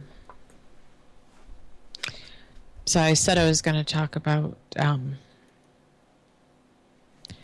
the FCC, and I'm going to. Um, this is from investors.com. Uh, the FCC planned to police the newsrooms. First Amendment. The FCC has cooked up a plan to place researchers in U.S. newsrooms, supposedly to learn about how editorial decisions are made. Any questions as to why the U.S. is falling in the free press rankings. As if illegal seizures of Associated Press phone records and the shadowy tailing of the mother of a Fox News reporter weren't menacing enough, the Obama administration is going out of its way to institute a new intrusive surveillance of the press as if the press weren't supine enough. Ajit Pai, a commissioner with the Federal Communications Commission, warned this week in a Wall Street Journal op ed that a plan to dispatch researchers into radio, television, and even newspaper newsrooms called the Multi Market Study of Critical Information Needs is still going forward, despite the grave danger it presented to the First Amendment. Pai warned that under the rationale of increasing minority representation in newsrooms, the FCC, which has the power to issue or not issue broadcasting licenses, would dispatch its researchers to newsrooms across America to seek their, quote, voluntary compliance about how news stories are decided, as well as to, quote, wade into office politics, looking for angry reporters whose story ideas were rejected as evidence of a shutout of minority review, minority views. Pai questioned if such a study could really be voluntary given the FCC's conflict of interest, and he might have added the Obama record of going after political opponents. The origins of the idea is a resurgence to the fairness doctrine, inoperative since the 1987, 1987 or so to provide equal time to leftist points of view in broadcasting and other media that otherwise wouldn't have a willing audience in a free market. It's an idea so fraught with potential for abuse that it ought to have news agencies screaming bloody murder. The very idea of Obama hipsters, I didn't write this, showing up in newsrooms, asking questions, and judging if newspapers, over which they have no jurisdiction, radio and TV, are sufficiently diverse is nothing short of thought control. But the reaction from the National Association of Broadcasters was mealy mouthed. The FCC should reconsider qualitative sections of its study at Rome. The FCC now says it will be closely reviewing the proposed research design to determine if an alternative approach is mer- merited as a result of Pai's warning. Adweek actually reported that as a retreat. It's because of this don't rock the boat attitude that Reporters Without Borders said the U.S. had one of the most significant declines in press freedom in the world last year, dropping 13 places to a wretched 46th in the newly released global ranking. If the FCC has its way, it can drop even further. So, yay. Thanks, government. I'm really happy you plan to help me out again. Fuckers. I am so over them. Get over yourselves. Stay home. Okay, it says Mixlr crashed. It did. Can people hear us? Um, it says we're still broadcasting. Okay, well, it says we're broadcasting, so sorry, Jeremy. Hopefully, you can hear us. You might want to refresh. I can on PC. Okay. Um, I am I am very very sick of the government helping. They need to stop. Okay. So last week during the Queen's speech, and if Barry were here, this would have been a lot more interesting than it's going to be with just me doing it. Damn you, Barry. How dare So- you get sick? What the hell? You bastard. Um, we we miss you. We need you here to pronounce names, and we miss you. We do. Get better. Okay, this comes from the On Liberty blog, and it's called "On the Psychoactive Substances Bill." And I'm, I'm going to read it, and you'll you'll get the gist of what happened from it. What does the bill actually contain? On the official opening of Parliament, the Queen's speech outlined the legislative agenda for the next year. Whilst the Queen was playing was saying the phrase psychoactive drugs may it be sampled for a trance track, the proposed psychoactive substances bill itself is disturbing. Aside from the strange distinction that this bill will protect hardworking citizens from new psychoactive substances, the bill seeks to do the following. The bill would make it an offense to produce, supply, offer to supply, possess with intent to supply, import or export psychoactive substances. That is, any substance intended for human consumption that is capable of producing a psychoactive effect. The maximum sentence would be seven years imprisonment. Substances such as alcohol, tobacco, caffeine, food, and medical products would be excluded from the scope of offense. Well, so far, as would controlled drugs, which could continue to be regulated under the Misuse of Drugs Act of 1971. The proposal does not yet seek an offense for per- personal possession. Whilst the author, Christopher Snowdon, highlighted the similarity with the U.S. Federal Analog Act, the cited NSP expert panel report used the Irish Criminal Justice Psychoactive Substances Act of 2010 as its model. This approach is labeled as the general prohibition of the distribution of these psychoactive substances. The NSP expert panel noted no formal evaluation of the impact of the legislation has been undertaken, but there is ongoing research in this area with the concerns expressed by drug workers about displacement to heroin and prescription drugs, as well as the development of an illegal street market in NPS. However, the numbers of clients att- attending drug treatment services in respect of problematic NPS use has doubled since the introduction of the Act in 2010. Furthermore, Ireland's misuse of drug acts of 1977 and 1984 remain the primary substance control legislative mechanism in Ireland. The Irish Act appears to have unexplored benefits and costs, as well as unintended consequences and results. The Irish Act demands that psychoactive substances have substantial effects, but the proposed British bill does not. The proposed British bill does not currently exhibit an exemption for drinks, meaning that hot chocolate, as chocolate contains psychoactive substances, would be unlawful. Expressly permitted. Even if you advocate for strengthening anti drug laws, this proposal is a spiraling state expansion where anything psychoactive is deemed illegal until written otherwise. The liberty to undertake activities in Britain has been the prerogative of the individual. Freedoms were removed by laws not given by laws. This law would invert the legal standard. A psychoactive substance would be prohibited unless explicitly permitted. A safer new alternative to an existing drug like alcohol would be rendered automatically illegal. We don't know what the government is intending on banning, but the government doesn't know either. That's kind of not a stretch. That's kind of what happens with every law that gets written. Someone has an idea, they've got a way to fix something, and they're going to pass a law. This one is just ridiculous. It's ridiculous in scope. Um, just because alcohol, tobacco, food, and other substances are allowed today doesn't mean that they will be allowed tomorrow. And you would think, after the great experiment that happened in this country, they would know better. Prohibition does not work. No matter what you call it, no matter how you try to disguise it, no matter how much lipstick you put on that pig, it still doesn't it doesn't work. It doesn't fly. It it just doesn't work. Thoughts? No. No. All right then. I It's ridiculous. We're going to make everything illegal unless we say it's not illegal. What? I I made a you know I made a post on Facebook today, mm-hmm. and and I said, and it's something completely unrelated to this, but the same thing applies. Right. If it harms no one, mm-hmm. I have no right to judge it. I think that law has the potential to be extremely harmful. And it does.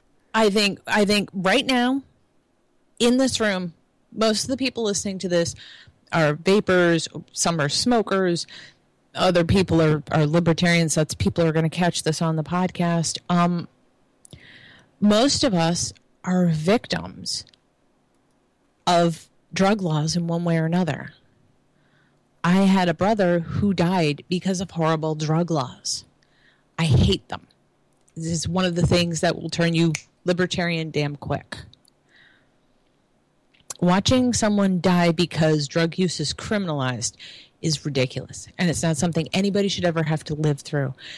Moral moral standards should not be legislated ever. I have a real problem with this law. I have a problem with any law that proposes to fix us. We're human beings. We're flawed. And if we actually have freedom and our bodies don't belong to the state, then we have the freedom to experiment with those bodies. And experiment with psychoactive substances, be it coffee or chocolate or nicotine or heroin if you want to. when it comes down to it, at the end of the day, is you accepting responsibility for yourself. The government does not own you. Sorry. Okay, I'm done. I'm done with that. I'm sorry. I, I ranted a little bit. Okay. Did I say we would talk about anything else this evening? I think I did. I just don't remember what it was. There's actually so much in here. Oh, the private NSA, because that was the fun one. How private contractors have created a shadow NSA. A new cybersecurity elite moves between government and private practice, taking state secrets with them. About a year ago, I wrangled a media invitation to a leadership dinner in Northern Virginia sponsored by the Intelligence and National Security Alliance. The INSA is a powerful but little known coalition established in 2005 by companies working for the National Security Agency. In recent years, it has become the premier organization for men and women who run the massive cyber intelligence industrial complex that encircles Washington, D.C. The keynote speaker was Matthew Olsen, who was then the director of the National Counterterrorism Center. He used his talk to bolster the morale of his colleagues, which had recently been stung by public backlash against the NSA's massive surveillance programs, the extent of which was still coming to light in the steady releases of Edward Snowden's huge trove of documents. NSA is a national treasure, Olson declared. Our national security depends on the NSA's continued capacity to collect this kind of information. There was loud, sustained applause. One of those clapping was a former Navy SEAL named Melchior Baltazar. Really? The CEO of an up and coming company called SDL Government. Its niche, an eager young Flack explained, is providing software that military agencies can use to translate hundreds of thousands of Twitter and Facebook postings into English and then search them rapidly for the potential clues to terrorist plots or cybercrime. It sounded like an ideal tool for the NSA. Just a few months earlier, Snowden had leaked documents revealing a secret program called PRISM, which gave the NSA direct access to the servers of tech firms, including Facebook and Google. He also revealed that the NSA and its British counterpart, the GCHQ, had special units focused on cracking encryption codes for social media globally. SDL software is perfectly designed for such a task. Might be useful, say, for a team of SEALs on a covert operation to try and make sure their cover wasn't blown by somebody on social media, something that almost happened when an alert Twitter user in Pakistan picked up si- early signs of a secret U.S. raid on Osama bin Laden's compound. And of course, we don't know to which extent the NSA could deploy it. In any case, the software SDL boasts is securely deployed on premise behind the firewall at over 75 government organizations, including the Department of Defense and the intelligence community. No wonder Baltazar was at the NSA event, rubbing shoulders with the kings and queens of the intelligence contracting industry. The small company and the INSA itself are vivid examples of the rise of a new class in America, the cyber intelligence ruling class.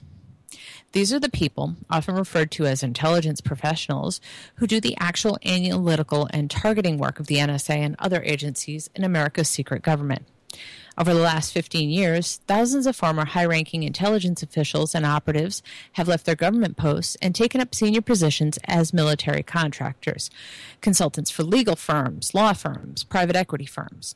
In their new jobs, they replicate what they did in government, often for the same agencies they left, but this time their mission is strictly for profit. Take Olsen, who served as general counsel for the NSA and a top lawyer for the Justice Department before joining the NCTC.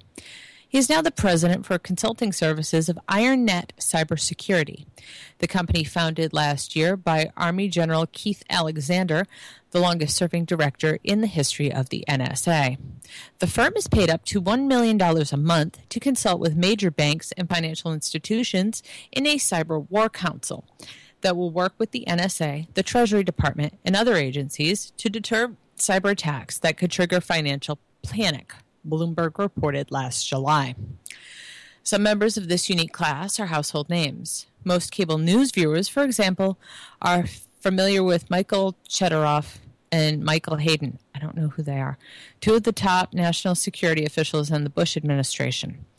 In 2009, they left their positions at the Justice Department and NSA, respectively, and created the Chertoff Group, one of Washington's largest consulting firms with a major emphasis on security. Other members are known to unknown except to insiders. Sam Visner, whom I wrote about in a 2013 Nation article about NSA whistleblowers, is in this latter group. A former executive at a giant contractor, SAIC, he was hired by Hayden in 2000 and tasked with merging the NSA's privatized and disastrous Trailblazer program, which was outsourced to who else? SAIC. He returned to SAIC in 2003 and moved on to the government tech firm Computer Services Corporation, which not only manages but owns the NSA's internal communications systems. That's lovely. For most of the last six years, as the cyber intelligence industry grew by leaps and bounds under Obama, Visner was running CSC's massive cyber security program for the government. Hardly a week goes by in Washington without a similar transition. In March, the Washington Post described cybersecurity law as the latest hot job in Washington's revolving door. Robert Mueller, the recently retired director of the FBI, had just joined the national security law practice of Wilmer Hale. One of his latest tasks? Advising Keith Alexander as he tries to tamp down congressional outrage over his decision to hire two NSA officials, one of whom planned to work simultaneously for IronNet and the agency, which he later withdrew. Well, enough, you might say. Isn't this simply a continuation of Washington's historic evolving door? The answer is no. As I see it, the cyber intelligence industrial complex is a qualitatively different from and more dangerous than the military industrial complex identified by President Eisenhower in his famous farewell address. That is because its implications for democracy, inequality, and secrecy are far more insidious. It's not new for American defense policies to be shaped by the 1%. I didn't write this. Throughout U.S. history, diplomatic and national security officials have come directly from the ruling elite, and more often than not, they have served these interests while in office. Allen and John Foster Dulles, the brothers and law partners who headed the CIA and State Department during the Eisenhower administration, were classic examples, running multiple operations to support their own clients. The Eisenhower era also saw the advent of retired generals moving into industry.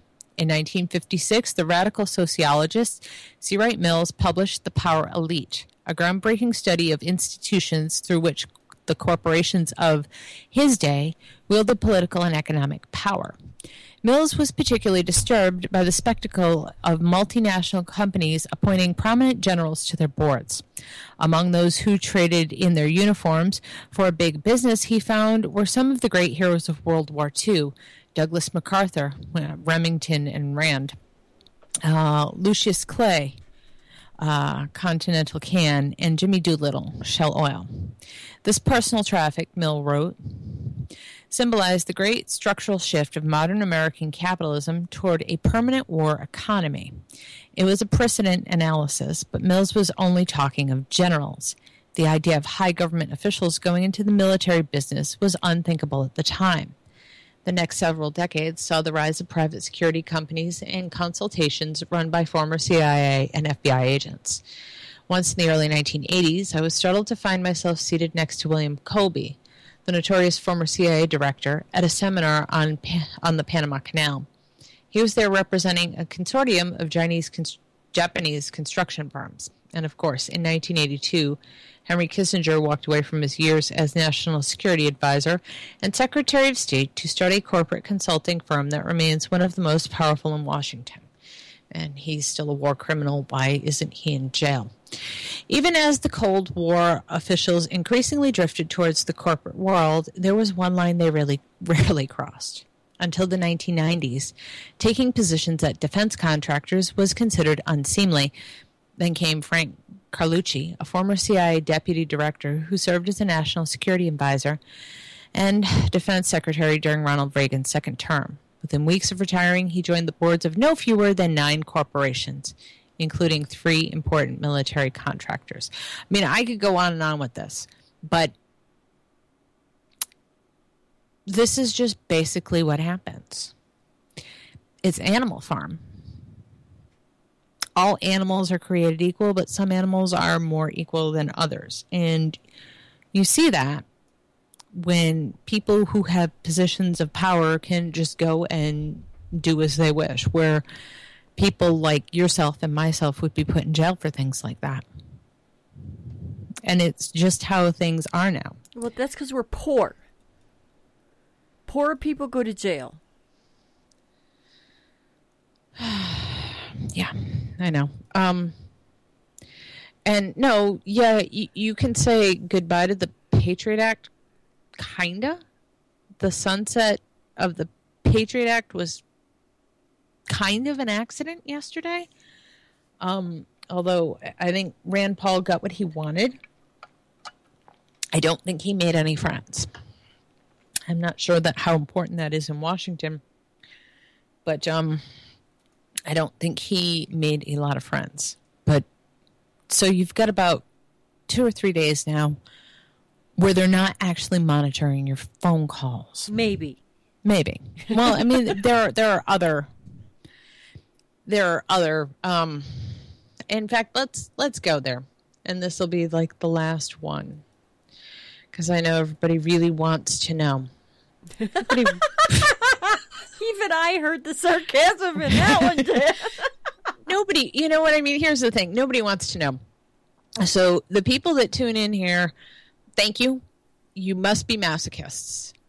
Because I'm telling you stuff even I don't really want to know, but you deserve the truth.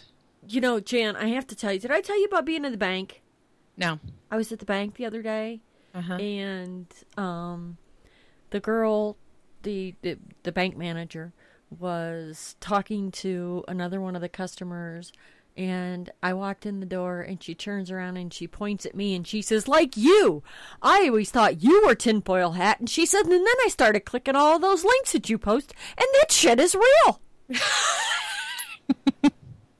It is real. And she says, That is absolutely terrifying. And I said, I know. I have this really smart friend, Jan, and if it wasn't for her, I wouldn't know all this stuff. And yes, it's absolutely terrifying that this stuff that you read that looks like somebody's wearing a tinfoil hat is not tinfoil hat territory. This is actually real shit that the news doesn't tell you about. And she said, I know.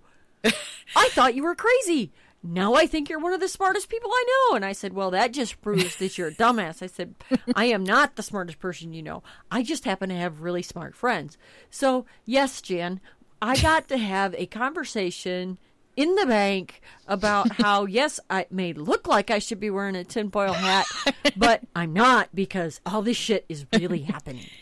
Well, I mean, and and that's the problem. It it seems unbelievable. And what I probably need to do with the show is I probably need to hand Kevin a copy of the show notes. No, you need to keep doing your show exactly the way you do it. And you used to ask all the time.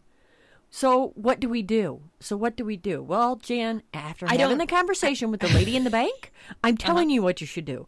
Keep doing your show the same fucking way you do it, and guess what? People like me, we listen. And people like me start sharing this information. And guess what? People like her start reading it. Well, it's just you deserve the truth, and, and it's out there. It's it's a matter of digging to find it, but it's all documented. Everything in these show notes is from actual reliable sources. Oh, Jesus, Costello said the next thing I'll be doing is watching C-SPAN. No, I will not be watching C-SPAN. That's my job. I'm the I'm the only one crazy enough to do that shit. And I said that the other day. I said I don't need to watch C-SPAN. Jan watches C-SPAN, and Jan gives me enough information to scare me, but not to drive me into the loony bin. Uh, I actually like C-SPAN. There are times where it's very entertaining when these people in Congress actually know that they're being watched. When the people in Senate actually know they're being watched, they behave very differently than when it's a regular session, and it, it really is amusing to watch because everybody puts on their best acting um, when they know they're being watched, and that's everybody. But anyway. So I'm telling you this because you want to know it, or you wouldn't be here. Don't worry, the government still has plenty of surveillance power if Section 215 sunsets. This is from the Electronic Frontier Foundation, not a bunch of, of kooks or crazy people. Yeah, no tinfoil hat people. These are really smart folks. They're smarter than I'll ever be.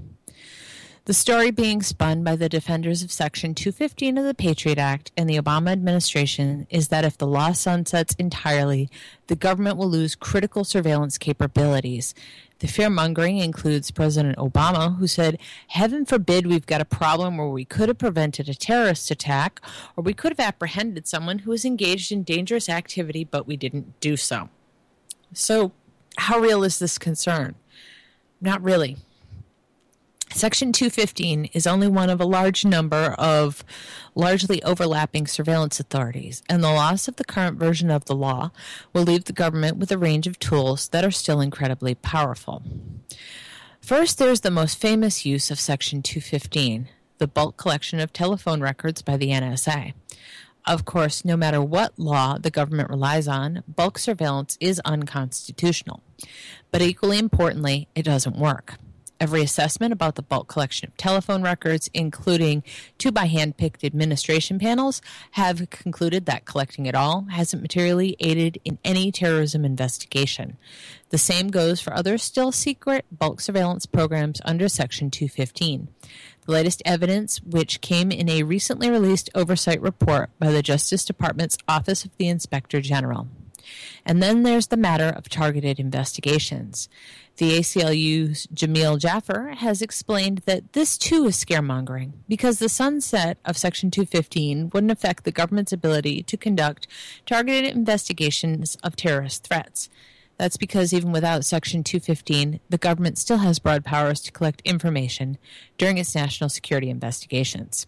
The EFF believes that many of these laws can be scaled back and made more transparent as well but given the current situation, these are the tools in the National Security Investigators Toolbox. Pen registers. These allow the government to collect dialing, routing, addressing, signaling information, including telephone numbers dialed and internet metadata such as IP addresses and email headers. There are two pen register, register statuses, one for foreign intelligence surveillance and one for law enforcement. Both require only that the pen register be likely to obtain information relevant to a national security or criminal investigation, respectively. Until the end of 2011, the NSA used the Foreign Intelligence Services Act pen register statute to collect, conduct mass surveillance of Internet metadata, much as it still uses Section 215 for mass collection of telephone records. Oh, the Pre Patriot Act Business Records Provision. Before the passage of the Patriot Act in 2001, FISA contained a provision allowing the government to obtain business records from transportation carriers and storage facilities. Harley Geiger of the Center for Democracy and Technology has pointed out that under a June 1st sunset, FISA would simply revert to this provision. An EPIC EP, uh, I'm sorry, an ECPA D order under Section 2703D of the Electronic Communications Privacy Act the government can get a court order for, for information from ISPs or other communication providers about their customers, including the sorts of metadata the government gets with Section 215. To get a D order, the government must provide specific and articulatable facts showing that there are reasonable grounds to believe that the records or other information sought are relevant and material to an ongoing criminal investigation. Grand jury subpoenas. Given that Section 215 explicitly says that the FISA court may only require the production of a tangible thing if such a thing can be obtained with a grand jury subpoena, it's apparent that a grand jury subpoena isn't a reasonable substitute, at least where a grand jury can be convened. National security letters. Similar to subpoenas, NSLs allow intelligence agencies to collect records from a range of entities, including telecommunications providers, financial institutions, credit reporting bureaus, travel agencies, and others. Nearly all NSLs include self certified gag orders, which the EFF has successfully challenged as unconstitutional. Nevertheless, the FBI and other agencies can use NSLs to collect much the same information as Section 215, although the government has also misused NSLs to obtain communication records not authorized by the NSL statute. Administrative subpoenas. Many federal agencies have the authority to issue subpoenas for customer records in their normal course of business. These authorities are extremely widespread, comprising 335 different statutes by one count. FISA warrants. Under FISA, the government can get warrants from the FISC for electronic surveillance and physical searches in the context of national security investigations. Although these require higher showing probable cause, statistics compiled by EPIC show that the FISC routinely issues them and has done so since FISA was passed in 1978. Poor Frank Church, he really thought he was doing something. Jesus Christ, Jan, this is disturbing. Hmm? This is fucking disturbing. So I Some was right. It is disturbing. Some of these laws involve different legal standards than Section 215, and not all of them apply in all contexts, although exactly how the government thinks it can use many of them remains unclear. Moreover, mapping these to government's actual use of 215 is imprecise because the government also continues to say that the types of information it, it obtains with Section 215s are classified. FBI Director James Comey claims the loss of Section 215 would be a problem because at least some of this information can't be obtained with a subpoena or an NSL, but hasn't given any See ya. examples. So, yeah. And taken together, the government's tools are formidable, making it difficult to see legitimate, targeted national security information that the government cannot get even without the current version of Section 215. A conclusion confirmed by the Inspector General report that as of 2009 could not identify any major case developments from the records obtained in response to Section 215 orders. Finally, looking beyond Section 215 to other powers would also expire with the Patriot Act sunset. First is the so called lone wolf provision that the government has never used, not once. The second is the roving wiretaps provision that has been used only 11 times as of 2013, and for which the government has issued no stories of its actual usefulness in a terrorism investigation. Meanwhile, EFF unearthed evidence that this provision has been misused back in 2011. So it seems there's a little there too. In short, don't believe the hype that the government will have its hands tied behind its back without Section 215. They always have a way. The government always believes in redundancy. So yeah, so just because this one went away doesn't mean that they don't have how many was there? Eight? One, Eight, two, three, Nine. four, And and I'm sure a bunch of shit we don't know about. seven. Yeah. Yeah, so they got all of this shit that allows them to do oh yeah, the same fucking thing. They can do whatever they like. And they just say that they're doing it under this and not that, so it's okay. It's perfectly legal. Yeah. Oh, God. It's ridiculous. Um, okay. Durosig posted in chat. Please give Majority Leader Mitch McConnell a call. Tell him to stop blocking Rand Paul's pro gun amendments to protect personal privacy of all Americans. Call Mitch McConnell at 202 224 2541. I, think we should call all our Congress critters. I think we should show up there. I think they wouldn't know what the hell to do. I don't know if anybody will do it. I hate the idea that we're all scared into inaction or just there's just so much shit it feels like you're never going to dig yourself out from under it. But you can. You just have to start. Just don't be afraid of them. There's nothing to be afraid of. There really isn't. I guess that's it. Ed, Sure thing. thank you.